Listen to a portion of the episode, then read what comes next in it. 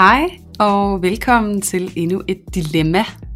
Øh, Louise og jeg, vi har nu endnu en gang hævet fat i et af de øh, dilemmaer, som I har sendt ind til os i Lotion. Og i dag så skal vi kigge lidt på det, som Camilla hun har sendt ind til os. Og til at starte med, så vil jeg lige læse hendes dilemma op, så I, der lytter med, og dig Camilla, lige får genopfrisket, hvad det egentlig er, vi gerne, øh, du gerne vil have hjælp til. Så du har skrevet til os, jeg har en skøn kæreste, og vi har været sammen i to år. Men vores kommunikation går bare så skævt og ender tit i voldsomme skænderier. Vi sidder begge tit med følelsen om ikke at blive forstået og hørt, og det bliver ofte bare en kamp om at placere skyld. Hvad kan vi gøre for at opnå en bedre kommunikation? Er der nogle redskaber, vi kan bruge? For det her er ikke holdbart i længden. Så det er jo øh, et, øh, som Louise og jeg vi snakkede om, det er egentlig en relativt kort besked i, no, i forhold til nogle af de andre, vi har modtaget. Øh, men det er et mega bredt spørgsmål, og helt vildt interessant og super aktuelt, og øh, jeg er helt sikker på, at øh, du, Camilla, bestemt ikke sidder alene ved den her udfordring, og jeg kan da selv skrive under på, at øh, jeg tit står i lignende situationer, og at stå i de her situationer, ikke helt føle sig klædt på til at håndtere dem, det kan bare være dybt frustrerende. Så øh, til at besvare dit dilemma, så øh, har Louise og jeg besluttet os for, at øh, du lægger ud i dag, Louise, med at komme med dine guldkorn til Camilla. Så er du klar? Ja, det kan du tro. Fedt. Så øh, hej Camilla, og øh, tak fordi du har skrevet ind til os. Jeg synes det er helt vildt sejt, at du også er okay med, at vi øh, ikke gør dig anonym. Og det tænker jeg har en rigtig stor fordel, fordi det er jo bare helt normalt med nogle af de der ting, som vi oplever i vores parforhold, og øh, det er rart at vide, at vi ikke er alene om det. Øh, og det du beskriver her, det tror jeg næsten er opskriften på et meget, meget klassisk skænderi i de fleste parforhold. Og mm. øhm, det er bare meget, meget typisk, at vi ender i den suppedags, hvor vi står og peger af hinanden og placerer skyld, og i virkeligheden bare synes, det er den anden, der har ansvar for, øh, for den konflikt, vi er i, eller har ansvar for at være den, der skal rette op på det, eller skal sige undskyld. Og i det, der ser jeg bare rigtig ofte, at vi faktisk glemmer at kigge på os selv. Øh, så det første, jeg vil komme ind på her, det er i virkeligheden at kigge på dig selv i det her. Fordi det jeg tror, der er brug for, øh, som jeg per erfaring også har oplevet, øh, afhjælper, at skænderiet får den type, øh, hvad kan vi sige, stemning, hvor vi sådan øh, placerer skyld og sådan, det er i virkeligheden at trække os tilbage fra at give skyld, og så faktisk kigge på os selv og sige, hvad har jeg potentielt gjort for at være en del af at skabe den her konflikt? Hvor har jeg måske også gjort noget, der gjorde, at vi kom i konflikt med hinanden? Simpelthen at ture og kigge på sig selv og sige, hvad kunne jeg have gjort anderledes? Og så også at ture og spørge sin partner, hvad har du brug for for mig i det her? Hmm. Men det kræver simpelthen, at vi tør at lægge os fladt. Det, det kræver, at vi tør at kigge ind af og sige, okay, så vi står i den her konflikt lige nu, og vi peger fingre af hinanden, vi placerer skyld. Der er ikke nogen, der hører andet end sig selv. Det håber jeg, at det giver mening, fordi prøv lige at lytte til det en gang. Vi hører ikke andet end os selv. Det er tit det, jeg har oplevet, når jeg har stået i sådan en skænderi. Jeg hører kun mig selv, og jeg er kun fokuseret på mit behov. Jeg er kun fokuseret på, hvad det er, jeg er frustreret over, og hvorfor jeg er frustreret, fordi min partner har gjort noget, jeg er irriteret over. Jeg er kun fokuseret på at få opfyldt mit eget behov. Jeg er kun fokuseret på, at det er ham, der har gjort noget galt, og det er ham, der må sige undskyld, og det er ham, der skal gøre noget anderledes for, at vi ikke står i den her type konflikt. Men i alt mm. det, der bliver jeg blind for, at jeg faktisk også selv spiller en rolle i den konflikt, vi har, for der skal to til tango. Så, øh, så det jeg vil anbefale først og fremmest, det er, at du trækker dig tilbage fra at være i dit angreb, som jeg kan forestille mig, du også er i, når du placerer skyld på din partner, og så lytter du til ham. Prøv oprigtigt at lytte til ham. Lyt oprigtigt til, hvad det er, han gerne vil høres og forstås i. Og så gør en indsats for faktisk at prøve at forstå det. Og være villig til at sige, jeg har hørt dig, og jeg har lyttet til dig, hvad har du brug for fra mig? Og bagefter, så kan du så træde ind og fortælle, hvad du har brug for. Fordi når vi lytter først, så går vi også forrest. og så kan vi inspirere til, at vores partner også kan lytte til os bagefter. Så hvis du lytter til ham, og han føler sig hørt, så vil jeg i hvert fald per erfaring sige, at så er der en meget større chance for, at han også bliver villig til at lytte til dig lige bagefter. Hmm. Øhm, så, så det er sådan det, jeg ser sådan først og fremmest. Og det er jo sådan, når vi er inde i ilden, ikke? det er når vi er i kampen, det her det gælder. Men derudover, så ser jeg også nogle andre ting. Det jeg egentlig også ser, det er, at der er jo et eller andet, der leder op til den her konflikt. Og som jeg kan forstå, så lyder det som om, at de her øh, voldsomme skænderier, de sker relativt ofte.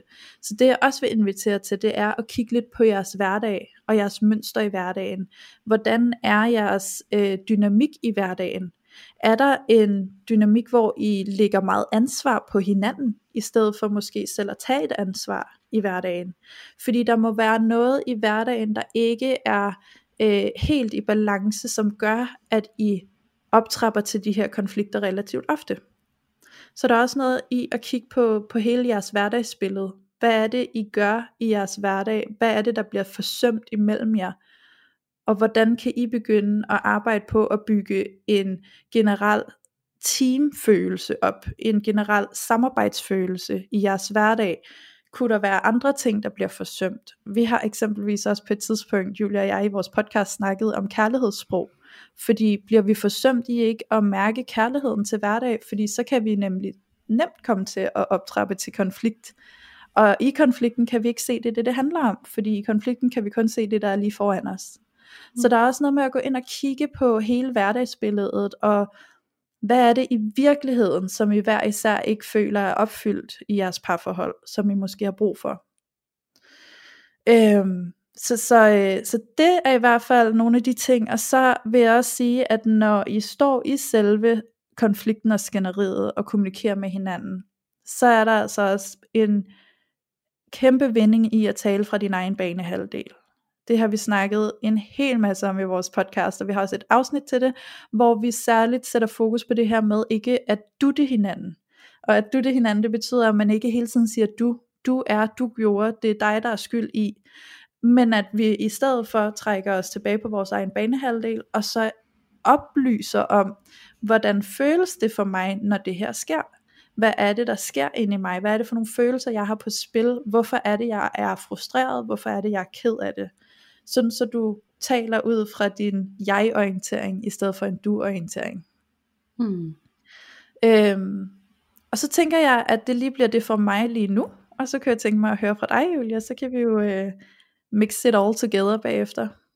Ja, jo, jeg har også skrevet lidt ned til dig, Camilla, og øhm, jeg vil lige starte med at sige, at øh, det du beskriver, det kender jeg rigtig godt. Øhm, og det er noget, jeg også selv øver mig rigtig meget på lige nu, og derfor så tænker jeg måske, at, øh, at det giver rigtig god mening for mig at, øh, at prøve at støtte dig i det her også. Øhm, noget af det, jeg har skrevet, øh, det er det her med, at det er væsentligt, at øh, du skal stoppe med at føle dig forurettet. Øhm, og det kan være, at du sidder og tænker, jeg føler mig ikke forurettet, og i så fald, så er det jo fantastisk. Men det, der tit sker, øh, når man ikke føler sig set og hørt, så er det, man føler sig måske lidt forurettet. Øh, det var dig, der gjorde, eller det er dig, der er på den her måde, og jeg har faktisk virkelig meget brug for, at du kommer og siger undskyld. Øh, og så kan vi på en eller anden måde fryse lidt i den tilstand, og så kommer vi ikke rigtig videre. Og øh, lidt ligesom Louise hun også er inde på, så vil jeg bare rigtig gerne invitere dig til at prøve at have mod til at gå forrest.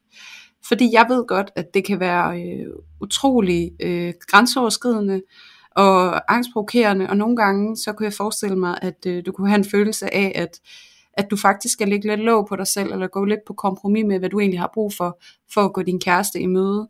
Fordi sådan er det tit, når det er noget, der er rigtig svært for os, og vi har rigtig meget brug for at blive set og hørt, så kan det være utrolig svært at så komme ud af vores eget starthul, og så selv imødekomme den her konflikt. Og der vil jeg bare fortælle dig, at det er helt okay, det, det er sådan, det skal være, når at der er noget, vi ikke har øvet os helt vildt meget på, og noget, der er rigtig svært for os, og der er rigtig mange følelser i spil. Øhm, og så vil jeg også gerne øh, sige til dig, at øh, jeg vil opfordre dig til at slutte fred med frygten for kritik, og ikke at være god nok. Øhm, fordi det er også nogle gange det, der sker, når vi skal konfrontere vores partner med et eller andet. Så det her, de kunne her sige om os, det kan blive utrolig sårbart. Øh, og måske hvis vi føler os øh, ramte på noget i forvejen, og de så kommer med kritik oveni, så har vi en tilbøjelighed til at gå endnu mere i forsvar- og angrebsposition. Og så øh, graver vi det hul endnu dybere, som vi allerede sidder i med vores partner. Og øh, til det så vil jeg fortælle dig, at, øh, eller mindre om, at øh, din partner, han kan altså kun se dig gennem sin egen linse. Og dermed så er hans kritik ikke en sandhed om dig, men noget han har med, som han opfatter dig igennem.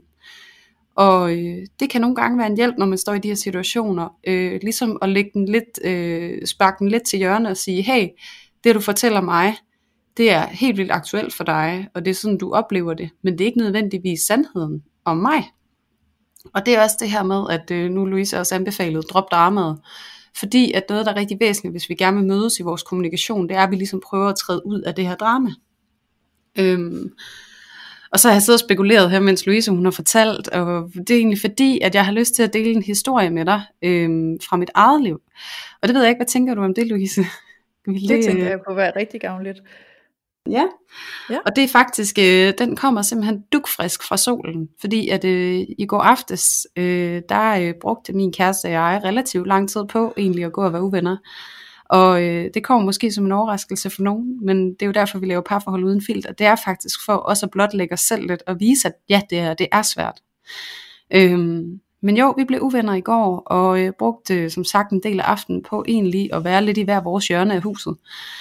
Og øh, jeg lå i min øh, følelse af at være dybt forurettet, og synes egentlig, at det, det var ham, som var super tavlig, og øh, han lå til synligheden med en følelse af, at jeg var super tavlig. Og øh, det brugte vi sådan nogle timer på, og jeg lå inde i min sofa, og så tænkte jeg ved mig selv, det er bare ikke det her, jeg står for. Jeg står ikke for, at vi skal lukke ned og fryse ude og tage afstand og ikke forholde os til, fordi at det er svært. Og jeg kunne mærke, at det der var på spil ind i mig, det var, at jeg var helt vildt bange for, hvis jeg nu gik forrest, så ville jeg måske tabe min stolthed, eller grænseoverskride mig selv, fordi jeg kunne mærke, at der var noget, der var sket, som ikke føltes okay inde i mig.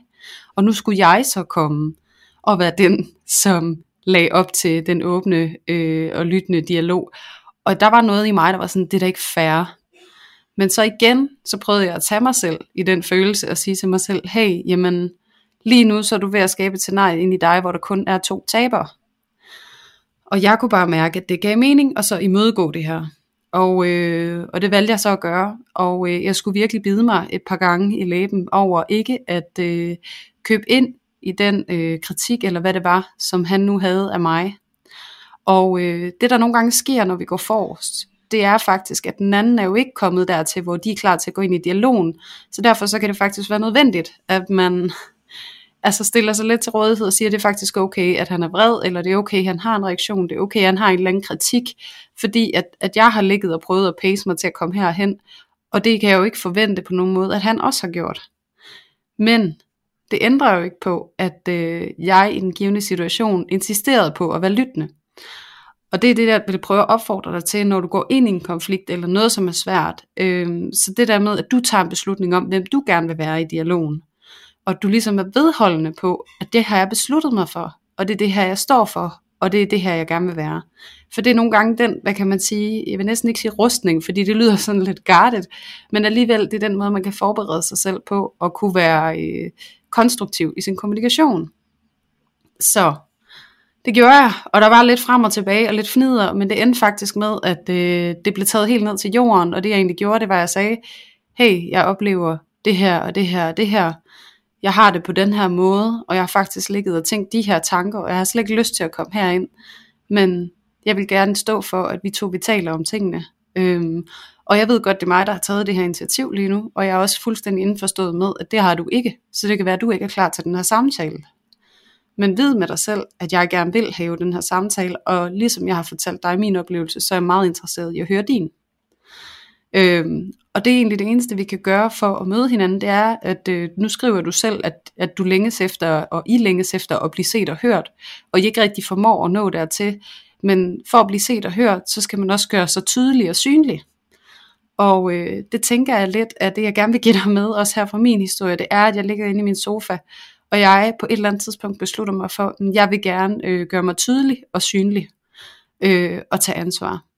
Og øh, det tror jeg helt og holden på er den bedste opskrift på at møde hinanden, og ikke at gå i det her destruktive kommunikationsmønster, hvor vi ender ud i øh, højdragende skænderier. Og øh, nu er jeg jo selvfølgelig som altid ekstremt nysgerrig på at høre, hvad du tænker om det, Louise, om der er et eller andet, du kan udlede, som også kunne være givet at give Camilla med. Helt sikkert. Altså nu sidder jeg og lytter til din historie, og som vanligt, så sætter det jo også ting i gang i mig. Ikke? Øhm, ja. Noget, som jeg også lige kom i kontakt med, det er det her med, øh, det, det lyder så usekset, ikke? men en timeout. Mm. Øhm, ja. det, det har jeg personligt haft rigtig god erfaring med, fordi jeg kan godt have en konflikt med min kæreste, og jeg kan godt have de aller, aller bedste intentioner om, hvordan vi håndterer den her konflikt, men alt andet lige, så er det altså bare sådan, at nogle gange så løber følelserne lidt afsted med en, og så kan jeg godt mærke, okay, vi begynder stille og roligt at tale højere, øh, vi begynder stille og roligt at hisse os lidt op, og jeg kan mærke, at jeg begynder at miste lidt fatningen på at være konstruktiv i det her. Så det jeg faktisk nogle gange gør, det er, at jeg siger til min kæreste, skat, jeg kan høre, at vi begynder at øh, tabe fatningen her. Måske skal vi lige vente et øjeblik. Eller også så siger jeg, skat, jeg kan høre, at vi hæver stemmerne. Kan vi tage, altså kan vi snakke sammen i et roligt øh, toneleje? For det har jeg brug for, at vi gør. Fordi ellers så ved jeg godt, at det bærer hen til, at vi lige pludselig står og og skriger hinanden. Ikke? Øhm, så, så jeg synes, en timeout, den skal man altså ikke underkende at øh, timeout kan enten betyde at sige, hey lad os lige vente et øjeblik, fordi vi har brug for at køle ned for at snakke konstruktivt omkring det her, eller at i tale sætte, jeg kan mærke, at vi begynder at gå lidt op i tempo her. Jeg kan mærke, at vores temperament der stiger, skal vi lige prøve at holde det nede igen, fordi ellers så tror jeg, at vi taber hovedet i det her. Ikke? Mm. Øhm, og, og, så, og så har jeg lige nogle andre indskydelser, sådan det her med egentlig bare at gøre opmærksom på, det her med at gå forrest, og det her med at være den første til at sige undskyld, og ligge så fladt og sige, okay, jeg vil gerne prøve at forstå dig i det her, det kan være sindssygt hammerne svært at gøre. Øhm, og noget som jeg selv har, øh, som har været årsag til, at jeg har synes det har været svært at gøre, det er fordi jeg føler, at hvis jeg siger undskyld som den første, så føler mm. jeg, at jeg giver ham ret så jeg føler, ja. at jeg giver ham ret i, at det er mig, der er forkert på den, hvis jeg siger undskyld. Så derfor har jeg ikke lyst til at sige undskyld, eller også så bliver det en undskyld udformet som undskyld, men du har også. Og så, så kan vi lige så godt lade være med at sige undskyld, hvis den er behæftet med sådan en, men det er også dig så kan vi ja. lige godt lade være. Vi er nødt til at kunne åne en undskyldning, og stå stærkt i den, og virkelig tage den ind, og give den som en gave. Og så må vi vide med os selv, hvor stort det faktisk er, og at det faktisk bare er en åbning til at imødekomme sin partner, og være klar til rent faktisk at lytte. Så, ja. så bare fordi du siger undskyld som den første, så er det ikke fordi du giver ham ret i, at det er dig, der har hele skylden overhovedet. Så prøv også at tage hele det her sort-hvid skyldspillet ud af ligningen. Mm. Øhm, og, og, og, og ærligt talt, så, så er der bare også noget ved, vi kan ikke forvente at blive hørt, hvis vi ikke selv lytter. Nej. Øhm, det synes jeg er sindssygt væsentligt at, at huske. Hvis ikke vi selv er villige til at høre vores partner, så kan vi heller ikke forvente, at de hører os. Nej. Øhm, og, og den sidste ting, jeg bare lige vil sige her, det er, øh, som du faktisk også lige kom lidt ind på, Julie, men jeg havde, øh, jeg havde lige den her note, der hedder, er du tydelig? Mm. men i en lidt anden øh, vinkel, end den du lige kom ind på, Julie. Mm-hmm. Fordi det jeg selv har oplevet nogle gange, det er, at jeg ikke kommunikerer tydeligt, hvad jeg faktisk har på spil. Mm. Jeg får ikke kommunikeret helt klart og tydeligt, hvad det er for nogle følelser, der er såret i mig. Og det gør jeg ikke, fordi at det kan føles meget sårbart faktisk at være helt tydelig omkring, hvad det er, der enten gør mig utilpas, nervøs, bange, usikker, et eller andet andet. Fordi det, det er sådan helt vildt sårbart, hvis jeg skulle sige, at jamen det er fordi, at så er jeg bange for, at du bliver træt af mig, eller sådan et eller andet det kan være ja. sådan helt vildt angstprovokerende overhovedet at sige det, så jeg pakker det lidt ind i alt muligt andet med, sådan, jeg vil jo bare gerne have, at du har det godt, eller, altså så bliver det sådan noget, og så, og så bliver han sådan lidt, men jeg forstår ikke lige helt, hvad det her handler om, så bliver han måske frustreret, og så kommer vi måske til at bygge et skænderi oven på noget, der ikke er, er det, det i virkeligheden handler om. Mm. Så der er noget i, at, at det bliver nemmere, når vi bliver tydelige, men vi skal have mod til at være tydelige. Vi skal have mod til at være gennemsigtige og fortælle, hvad det i virkeligheden er, som vi er sårbare omkring. Ja, Ja, fordi man står egentlig og facer for lidt frygten for at blive afvist, ikke? Ja, helt vildt, altså, eller, eller, eller frygten for at fremstå svag, eller øh, frygten for ikke at være attraktiv. Altså sådan, der, er jo, der er jo så meget på spil her, så hvad er det i virkeligheden, der fraholder dig fra at kunne være helt åben og ærlig og sårbar og tydelig? Mm. Hvad er det, der ligger nede på bunden? Er det frygten for, at hvis du viser ham dig selv som, som den, altså med den sårbarhed, du sidder med lige nu, er det så frygten for, at han ikke kan lide dig sådan? Er det frygten for, at han forlader dig? Er det frygten for, at han er utilfreds med dig? Hvad er det, der er på spil? Prøv at mærke ind i det, og så find dit mod til at tro på, at der er plads til din sårbarhed, og at du faktisk er ret stærk i din sårbarhed. Altså der er en kæmpe misforståelse i, at sårbarhed det er noget svagt. Det er det i virkeligheden ikke. Det er faktisk enormt modigt. Mm. Øhm, ja, så, så det vil jeg bare lige knytte på her. øhm, jeg ved ikke, om, om du har mere, Julie? Jo, det har jeg, men det er jo også fordi, du sidder og snakker Louise, og så bliver jeg jo ja. fuldstændig ramt på alt muligt. øhm, og, øhm, og det er bare lige igen for igen at anerkende, hvor sindssygt svært det her er, og jeg ved om nogen, jeg har efterhånden gjort det nogle gange, og jeg er stadig ikke nået dertil, hvor jeg synes, det er nemt. Men noget af det, jeg gjorde i går, da jeg gik ind til min kæreste, var, at jeg sagde, vil du ikke være sød og fortælle mig, hvad det er for en måde, jeg er på, som kan gøre det svært at komme til mig? Ja, øh, god, fordi jeg oplevede, at han lukkede mig ude, øh, og han ville ikke snakke med mig, og der var den her passiv-aggressiv stemning, og jeg stiller mig jo virkelig på det tidspunkt i skudlinjen.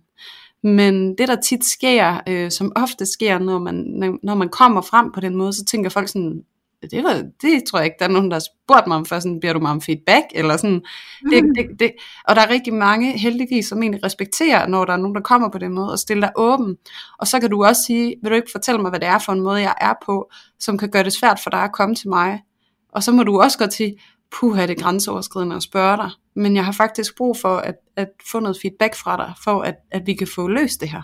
Fordi at lige nu, så gør jeg alt det, som jeg tror, der skal til, og det ville bare være langt mere givetigt for mig, hvis jeg fik noget feedback fra dig om, hvad der i virkeligheden sker inde i dig, fordi det kan jeg kun gætte mig til. Det ved jeg faktisk ikke noget om, så vil du ikke være sød og fortælle mig, hvad det er, der sker inde i dig. Hvordan er det, du oplever mig? Hvad ja. tror du, der skal til, for at det her det forandrer sig? Og det er igen det der med at have mod til at gå forrest, have mod til at stille dig i skudlinjen. Og det kræver af dig, altså uden for den her dialog med din partner, at du bliver mere bevidst omkring din egen værdi, at du ved, uanset hvad han siger, så vil jeg gerne vende tilbage til, det kommer fra hans egen linse.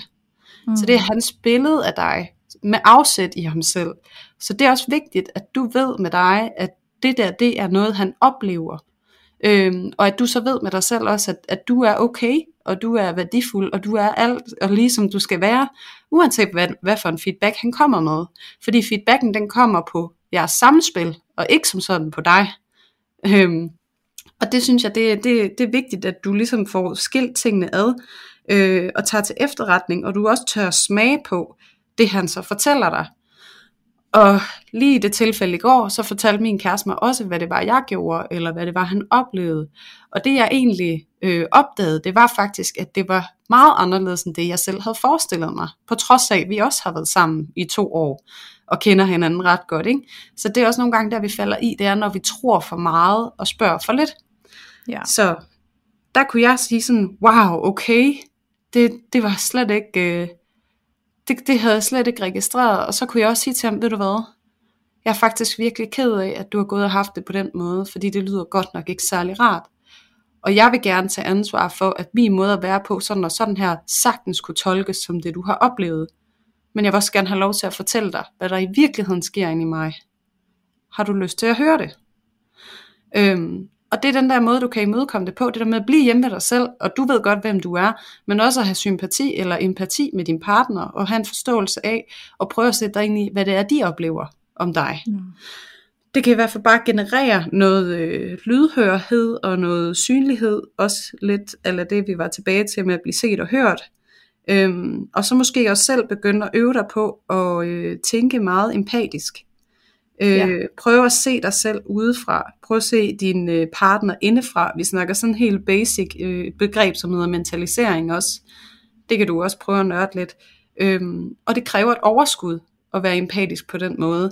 Det kræver, at vi netop prøver at komme ud af vores eget drama. Og jeg ved ikke, hvad der virker for dig. Øhm, men du skal på en eller anden måde finde en form for følelsesregulering, som virker for dig. Om det er vejrtrækningsøvelser, om det er noget mindfulness, om det er at sidde og scrolle på Instagram i en rum tid, eller sætte et afsnit af et eller andet på, hvor du ligesom lige kommer ned i dit parasympatiske nervesystem og slapper af, så kan du begynde at øve dig på at være empatisk fra det sted. Sådan mm. at sætte dig ind i, hvordan ser det ud, og hvordan må det føles, og hvordan kan jeg opleves, og altså at være nysgerrig, og være undersøgende, og så prøve ikke at være dømmende i det, du får øje på. Men bare sådan, ja. hmm, interessant. Øh, fordi at det er også det der med, at vi, vi, jeg tror, at vi vil have godt af, alle sammen at blive bedre til måske at lege lidt med forståelse og undersøge og være nysgerrige. Fordi at så tror jeg egentlig, at vi kan komme rigtig mange af de her ting i møde, og rigtig mange af de her skænderier, øh, fordi vi bliver mere og mere vidne omkring hinanden, på et mere oplyst ja. grundlag. Ja. Absolut. Yes. Hvad hedder det? Um, jamen helt sikkert, Julie, det, det giver sindssygt god mening. Um, jeg, jeg tænker netop det der med at se sig selv, Øh, noget som jeg er bevidst om, men jeg ikke altid har været bevidst om, det er når jeg står i, en, i et skænderi eller en diskussion, så kan jeg godt have en meget bedre vidende arrogant fremtoning. Hmm. Øh, og, det, og det kan faktisk sætte sig i mit kropssprog også. Jeg kan godt, jeg kan godt komme til at stå med armene i øh, siden af hofterne. Altså den der ja. pose, I kender godt, når man står der. Mm, okay. øh, og, øh, og mit toneleje og hele min fremtoning er meget bedre vidende arrogant. Og, øh, og inde i mit hoved, der føler jeg, at jeg er den, der har regnet den ud. Jeg er den, der ligesom ved, hvad der er rigtigt i den her situation. Så det er faktisk også tit det, der kommer til at skinne igennem, øh, ja. når jeg forsvarer mig eller argumenterer min sag. Øh, og det er noget, som jeg virkelig er bevidst om, og som jeg holder rigtig godt øje med, og så snart jeg kan mærke, at jeg skal ikke have mine hænder i siden af hoften, jeg tager dem lige væk, jeg finder lige et andet sted at gøre dem. Når jeg kan mærke på mit toneleje og min fremtoning, at jeg øh, lyder meget sådan bedrevidende. Min kæreste han siger nogle gange, skat, det er vildt ubehageligt, for jeg føler, at du er sådan nedsættende over for mig, som om at du ved bedre end mig, og jeg sådan, så kan jeg fandme også godt forstå, at det er svært at være i den her diskussion med mig. Øhm, så at se dig selv, hvordan hvad er din fremtoning egentlig, når du er i denne her diskussion? Ja. Øhm, og så tænker jeg også lige en sidste ting, jeg tænker, jeg kan nå at få med, det er det her med, at når vi er i en konflikt, øh, og det optrapper på den måde, at det bliver sådan lidt hot, øh, så det er jo tit fordi, at vi ikke kan rumme den kritik, vi får. Og når vi ikke kan rumme en kritik, vi får, så er det jo ofte fordi, vi ikke har os selv 100% med. Det er jo fordi, at vi ikke er øh, i balance med os selv. Der, der er noget i os selv, vi ikke er tilfredse med. Så derfor så er vi ikke særlig modstandsdygtige over for kritik. Vi er ikke særlig åbne over for at lukke kritik ind og faktisk kigge på det. Øh, fordi vi har, vi har i forvejen en masse energi, vi bruger på at ikke være tilfredse med os selv. Så vi kan ikke også magte, at der er andre, der skal fortælle os, at der er noget ved os ikke at være tilfreds med. Mm. Øhm, så der er også et stykke arbejde i os selv, i generelt set at arbejde på at komme til at leve i en bedre overensstemmelse med dig selv, hvor du føler dig meget hjemme i dig selv, og hvor du føler dig meget stabil i dig selv, øhm, og tilfreds med dig selv. Fordi så vil du alt andet lige opleve at have mindre konflikt i dit liv, øh, generelt set. Yes, it is så, øh, true. Ja, så øh, jeg tænker, om det er her, vi sådan stille og roligt skal runde af, Julie. Det tænker jeg er en rigtig god idé. Ja. Øhm, og jeg tænker bare lige, når du sidder og fortæller, så tænker jeg som sådan en sum up, det er at øh, blive bedre til at forstå dig selv, og ja. se dig selv udefra, se din partner indenfra. Øhm, og så synes jeg, du er, du er rigtig, rigtig godt på vej mod en langt bedre kommunikation. Og så tænker jeg, at du lige her til sidst, Louise, vil øh, ramse de afsnit op, vi synes, øh, Camilla hun skulle gå tilbage og lytte til, måske en ekstra gang, øh, sådan at hun bliver klædt rigtig godt på til at tage hånd om det her. Ja, absolut. Øhm, vi har, Julia og jeg, vi er blevet enige om fem afsnit i vores podcast, som vi tænker relaterer sig til dit dilemma, som, øh, som du kunne have en stor værdi i at høre eller genhøre. Og øh, det første afsnit, det er det, der hedder skænderier. Og så har vi et afsnit, der hedder Din og min banehalvdel, som handler rigtig meget om kommunikationen, hvor vi bliver på vores egen banehalvdel, og ikke dutter vores partner. Så har vi det afsnit, der hedder Drop dramaet, hvor at du kommer i kontakt med dramatrekanten, det her med at være i offerredder eller krænker position, når du står i en konflikt. Og så har vi det, der hedder hjælp, min partner bliver reaktiv. Det handler lidt om, hvordan håndterer vi, hvis vores partner bliver meget reaktiv i en diskussion. Og det sidste afsnit, vi rigtig gerne vil anbefale dig, det er den, der hedder Har offerrollen kontrollen i dit parforhold? Som handler lidt om, hvad der sker, når vi er i vores egen offerrolle. Så øh, det er de fem afsnit, som vi tænker relaterer sig rigtig godt ind i dit dilemma, og øh, vi glæder os til at høre, hvad det har givet dig, og lytte til den her lydfil, og vi håber selvfølgelig, at øh, du har fået nogle redskaber med dig, som du kan bruge til, at I kan håndtere det her bedre fremadrettet. Ja. Ja. ja, vi glæder os til at høre fra dig, Camilla, og vi håber virkelig, at det øh, har kunne bidrage positivt til din problemstilling, og øh, I bliver langt bedre til at både se og høre på hinanden. Ja. Ja. Men Så, øh, du må også have det godt, Louise. Ja, vi ses, Julie. Det er det, vi gør. Hej. Hej.